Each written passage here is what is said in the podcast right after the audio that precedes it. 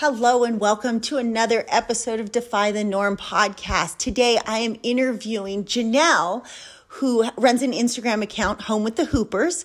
And I followed her for a long time when we first started RVing. Well, not when we first started RVing, but I followed her for the last few years and seen their RVing journey. And then they just recently, about the same time that we got a home base in Polson, they bought a piece of land in Texas to um, build their dream homestead on. So I wanted to pick her brain about RV life and what it's like to go from homeschooling and then to homesteading.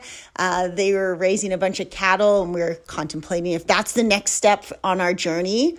I don't think it is, but you never know. Uh, and so, anyways, we're gonna dig in, dig into it, and uh, I'm excited to share her thoughts about the whole process. To inspire you to boldly and unapologetically live outside the box, dream big, and question everything.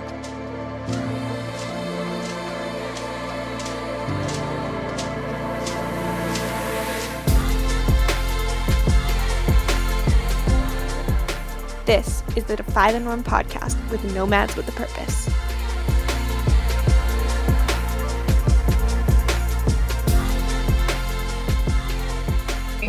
Hey, Rob. Can you hear me? I can.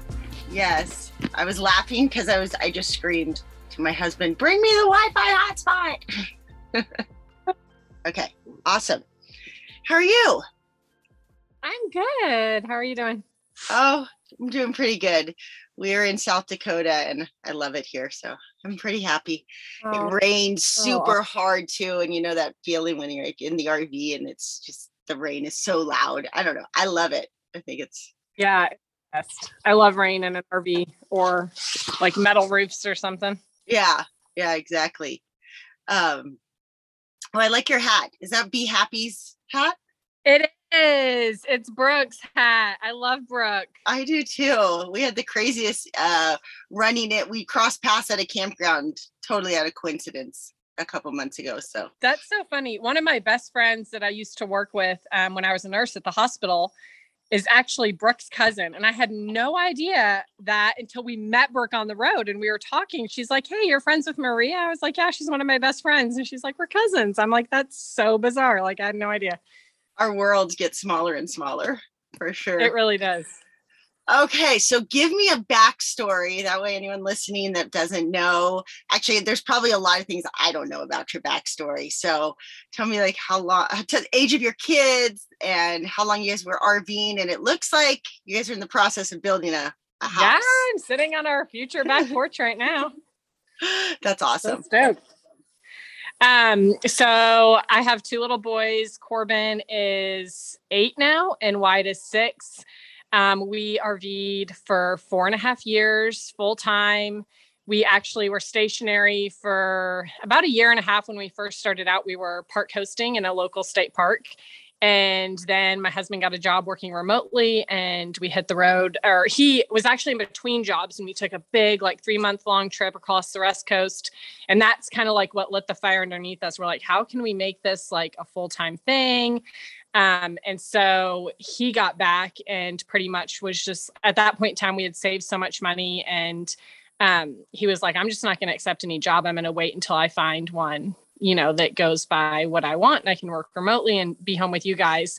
And it was like two weeks after we got back from that trip and this job like fell into his lap and I quit nursing and we hit the road full time and haven't looked back since. Like we stopped, we just sold our rig a month ago, but we started being stationary again last year um, probably in the summertime, we headed back. His job kind of shifted and it wasn't as remote anymore, but everything was just kind of changing. Our boys were kind of ready. We always said that we kind of follow um, their lead and just kind of our hearts on when, you know, time would be to like get roots down. And so this land um, happened. We have 58 acres now, and it's right by the hometown where my husband grew up. So we're 10 minutes from the boys' grandparents. And amazing, amazing homeschool community here, um, which is so bizarre because the town, there's not even a red light. I mean, it's the smallest town in the world, but the homeschool community is like thriving. And so it was totally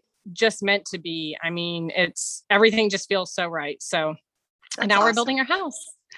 I look that so has more really square cool. footage and porches than it does in living space. So that's like where our priorities now after RVing. Like the living space is actually very small, but we have like 2,200 square footage of actual outdoor porch areas. So yeah, that is kind of so where... important to be outside after you are used to being in an RV when you're you because everyone says right, how do you live in an RV? Well, you don't actually live in it much. You're usually outside. You just sleep yeah. in it and occasionally cook yeah. in it. But that's really cool. I yeah is it so uh it's probably an easy transition to go from rv living and camping to a lot of acreage. It helps that you have so much open space it really you. does because the kids have just been like running free and we're actually kind of back in an rv now. My in-laws have a toy hauler and so we the kids and i have kind of been bumming around. We're visiting a lot of family and friends until the house is done since our rig sold so quickly um, but Andrew's staying out on the property in his parents' fifth wheel. And so we've been here for the past week with him back in an RV. And so it's just kind of funny. Like we're just,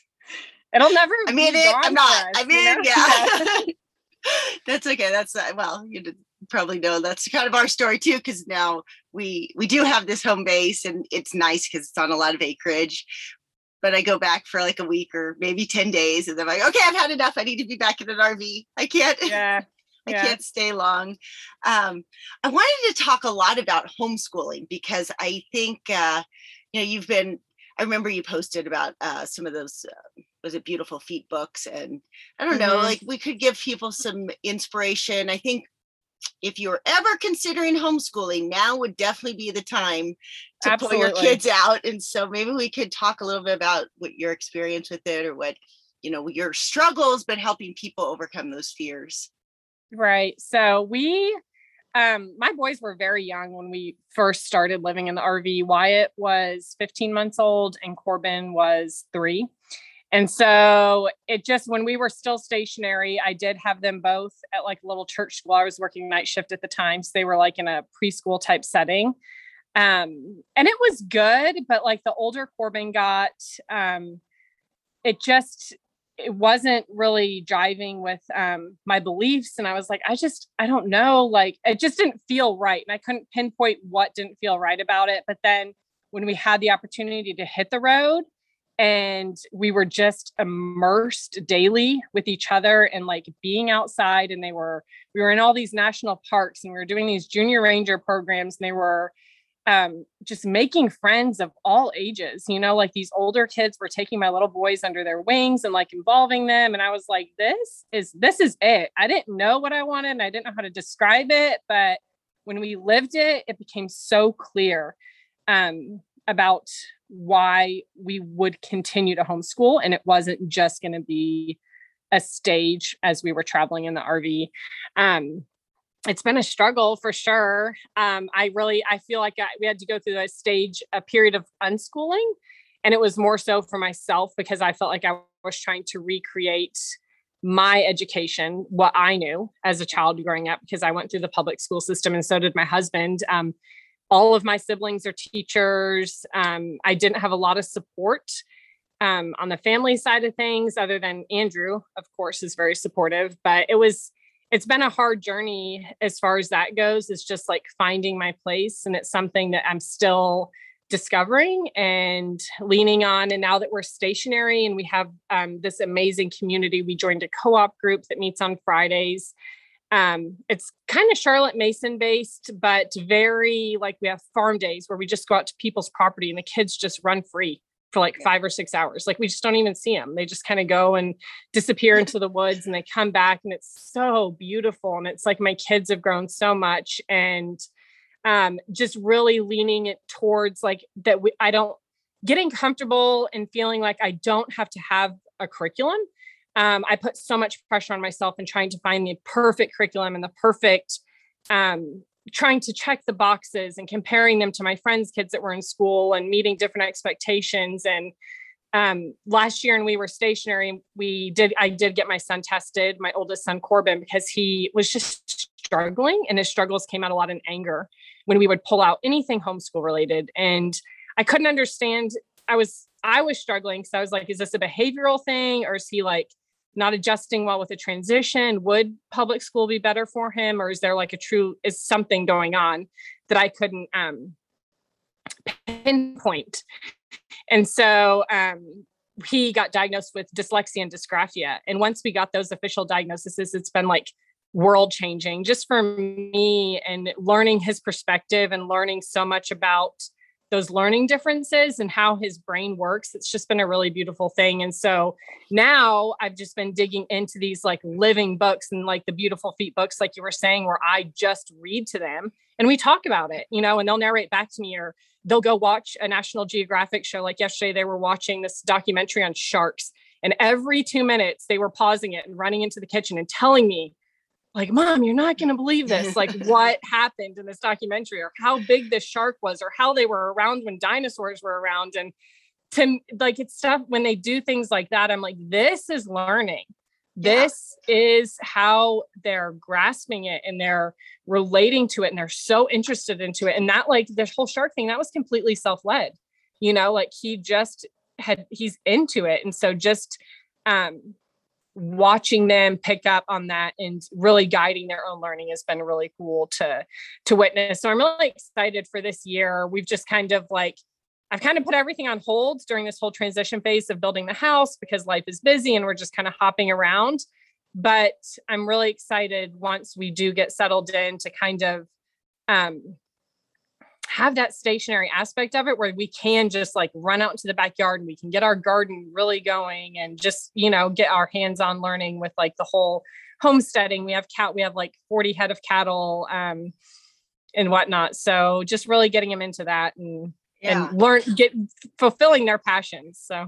And if you're listening it's like you nailed so many elements of it that a lot of times people the first one is harnessing that intuition because even though we all have it it's just so easy to be to feel the pressure of logic and society like no no no this is what you're supposed to do and you're like inside your heart's tugging like this doesn't feel right because mm-hmm. same thing that started uh, my journey with it and then when they were younger uh def we we were living in a city so we didn't rv in fact we were like we never started camping until my fourth was born so when the others were younger we would go to farms, like you said, and just they would be so happy digging in the dirt that eventually I started cluing, like, hmm, because I started homeschooling, then we went RVing inverse, but something like, hmm, seems like they're a lot happier. They're easier to to parent and they're yeah. more motivated when they're outdoors. And then that kind of triggered a whole sequence of outdoor experience. So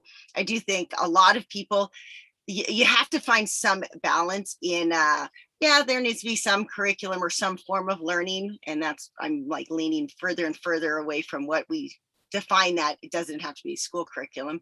It just needs to be, there's something they're passionate about and then just outside. Mm-hmm. It makes such a difference when the kids are outside and your oldest that was diagnosed with dyslexia is probably so much more hands-on things are great for him right yes, as long as yeah. he's able to use it with his hand i do a uh, I really need to re- redo this workshop, but I do a workshop based on cognitive function. And it's interesting because all my kids had different cognitive functions as far as like if you do it by Myers Briggs typing indicator. And some of them are so good at like they absolutely need here's a workbook and we'll sit there and plug away at it.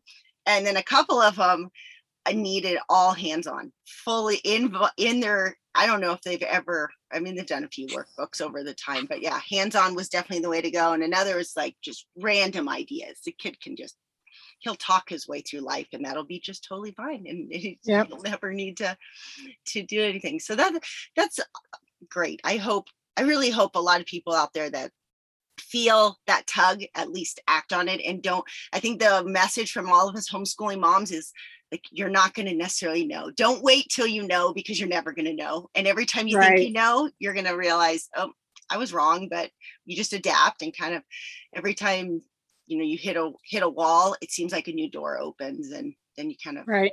and it, it's it's really hard to not question yourself. And even when we got corbin's um diagnosis with the dyslexia and dysgraphia i really went through like probably four weeks of really questioning myself of like i was I good enough? or did he need a specialist? You know, did he need someone that could really um, give him a better education or help him better than I could? But then it's like, the more I started deeping, uh, digging deeper, and like God put people in my pathways, is like two. I met two school counselors within our school district, um, and they were. I just asked them. I'm like, hey, what does your like um, dyslexia programs look like at the public school? Because we pay school taxes, so theoretically, he could go get the dyslexia yeah. program at the school if we wanted to, you know.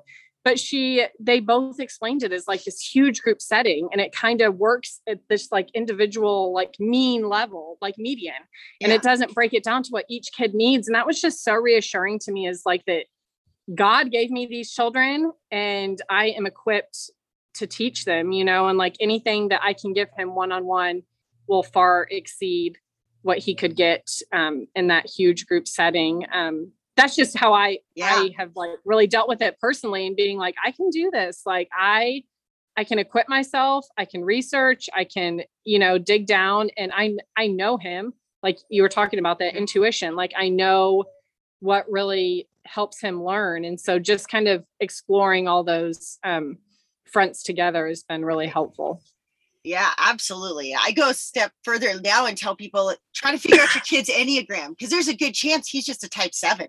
That yeah. Oh, he that, is a total seven. And total then, seven.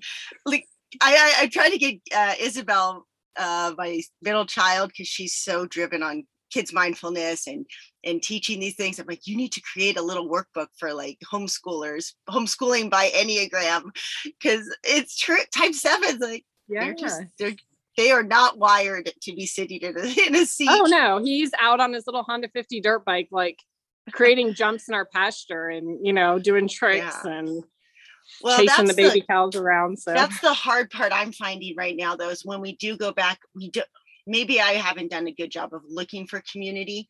Um, I, I just when we live in an RV, we are naturally around lots of other kids. But when we go to our land, right. they just have each other. And while it's amazing, they create great bonds sometimes it gets to a point where huh, they need they need something else and so that's been a big yeah. struggle for us but yeah it was a struggle for us too we were um, home last year probably eight months before we found this community and it really took me like getting out of my comfort zone and i just met one person she's like oh you homeschool i'm going to put you in contact you know with this other girl who i happened to work with at, at texas children's with for 12 years i had no idea we worked one floor away from each other, but we were there the, at the exact same time. So I'm sure we like hung out in the elevator and didn't even realize it. But her daughter's also dyslexic and dysgraphic. So she was able to put me in contact with a person to do the testing who came out to the RV, like drove out to our RV in the middle of nowhere on our land to test Corbin. So it was wow. in a total comfortable setting. And um, just has been a huge resource as far as like um, teaching me different brain exercises and like mindfulness exercises that we're doing with him and just really getting him in touch with himself and then he can like focus so much better and just like learning how he learns and whatnot and so it was it was lonely at first for sure and i was like i went through a period of um just anger and kind of resentment of like why have we stopped traveling? I didn't understand it. Like why now? Like why are we stationary? We had this beautiful life. We had so many friends on the road. Because we were on the road we were yeah. always meeting up with people always you know and it was a beautiful thing and um so it did. It was a huge transition period to kind of get to where we're at but like once i kind of put myself out there it's just been really beautiful. It's been awesome. Yeah. Um, did you guys end up shifting to uh, to land and stuff just because of the state of the world, or was it kind of in that plan already? well, when we sold our house four and a half years ago, the RV was only supposed to be six months. Okay. My husband grew up on 40 acres, so land was always in his blood. Um, and so when we sold the RV, it was to look for land. Like we just wanted to get rid of our mortgage. Um, just kind of wanted to change life and we're like let's just sell sell it we're going to live in the rv my husband promised me it would be no more than six months and we were going to find a piece of land and we just ended up, I was the one, I ended up like loving RV living. I'm like, this is so great. And my kids are so little, I can literally see them all the time. Yeah. Like it's just, we had no bill. We can't, we got completely debt free. We were both still working full time. So we were able to just be really smart financially with our money. And it just opened so many, so many doors for us. Um, and now it's like, the land that we have is ev- like everything that we had on our wish list it was like our wish list, you know. We we figured back then we're like, okay, well, what are our top priorities when we're looking for a piece of land? Like, what would we want? And we wouldn't have gotten what we wanted then because we wouldn't have been able to afford it. And it's like now we've, you know, had just waited it out and literally were able to check every single box on our wish list. And so it just it, it just timing and it worked out Yeah. worked out So really the, in- beautifully. the intention was a little bit there and then the opportunity yeah, happened to absolutely. present itself. That's good. So what it's like having cows because the property we live on, we have a huge area that's already fenced in, that's ready. Probably could put 10 cows there, but I'm not sure if I'm ready for cows yet. Cows are it. fantastic. They they require zero maintenance. that's what I as long as they have a water source because people were so worried when we got this land and we got cattle and we left last year for like six weeks we went to sedona around thanksgiving. I got so many dms they're like well who's watching your cows? What are you going to do with the cows? I'm like they've got grass and they've got water. Like they literally take care of themselves. As long as you've got good fence and they can't get out i mean That's so me. funny. but yeah they're the they're the best animals and i'm obsessed. And our cows we um have worked really hard. Cows are very friendly animals anyways. They're very gentle generally um but we've worked really hard on like we feed ours daily ranch cubes and we go up and we like pet them and you know we get very comfortable with them. So they they're like dogs. They're like giant dogs to us. I'll like walk up and down the driveway and there's three of them that'll just follow me. They like walk with me up and down the driveway and they're just the sweetest things. And when they calve like a couple of we had oh gosh i think we've had 10 calves this year and we have been able to watch these babies get born we can go up right up to them right after they're born and the boys are like loving on these cows like it's just it's so cool That's it is really they're neat. awesome animals they're I mean, we're really used to. Europe. Whenever we're in Europe, the cows are everywhere, and you're used to like Yeah. hiking with them. So I could see how it's. Yeah, I wouldn't be necessarily intimidated by that. I'm intimidated by, um, you know, after five kids, I don't want anything else needy on. uh, Like, no just- they're not needy they're the least needy farm animal you could get Okay. zero maintenance maybe spray for flies every once in a while but they're like they're so easy And, and you get you your ag exemption. So I don't know how it. Where's your, I mean, wherever y'all's Montana. base is, I don't know how y'all's laws work. But if you get ag exemption, then you don't have to do taxes. So Ah, that's it's good. I so should look it into takes. it. Yeah, if you can use your land for hay or cattle or something ag related, it gets wildlife exemption, and you don't have to pay taxes on it. I think we pay ten dollars in taxes a year on our land or something like that. So Good to know.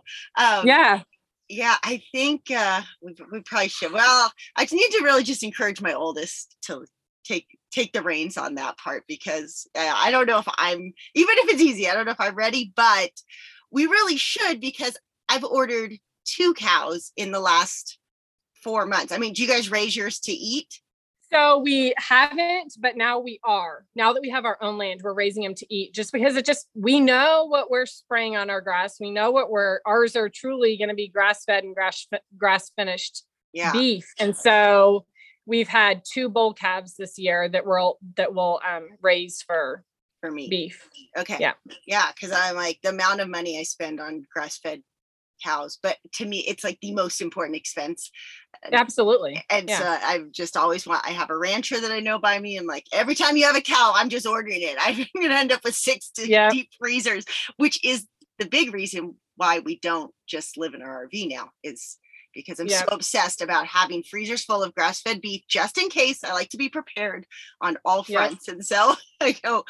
At least I, it was really hard for maybe just a month. We were traveling with two deep freezers in the fifth wheel, and I'm like, this is so heavy. As it is, it's Yeah. heavy to begin with. And so that was nice.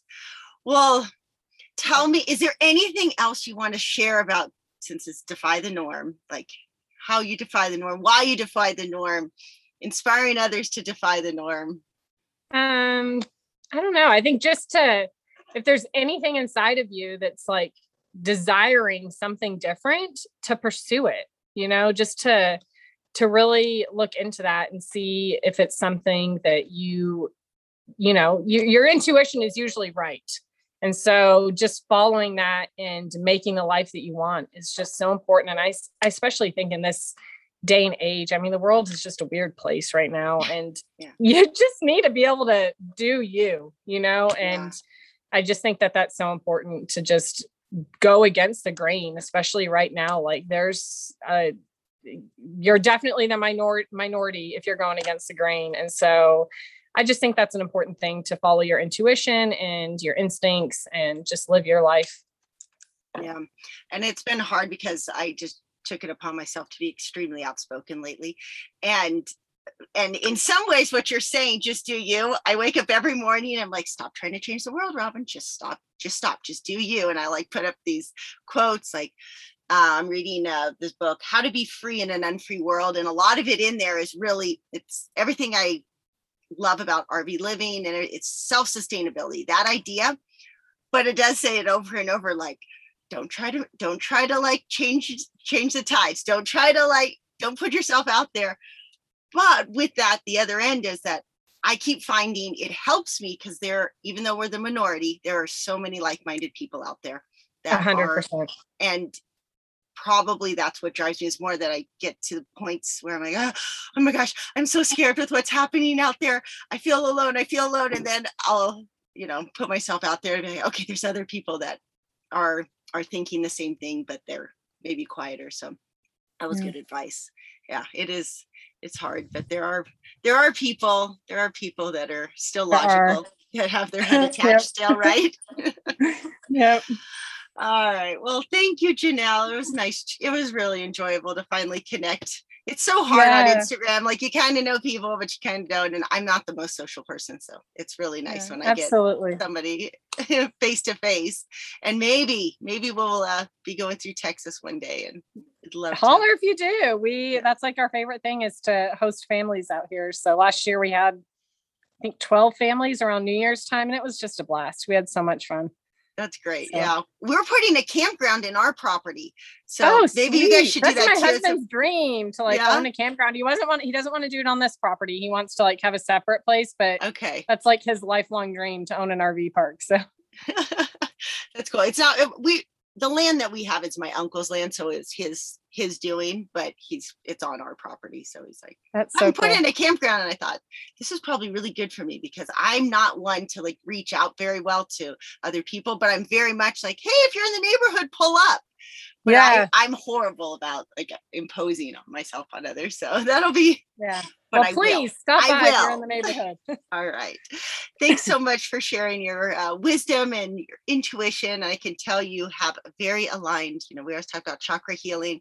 You have an open crown chakra and trusting, and it seems like everything has been working out for you guys because of it. So keep it up. It's awesome. Thanks, Robin. All right. Take care. Have a good day. You too. All right. Bye-bye. Bye.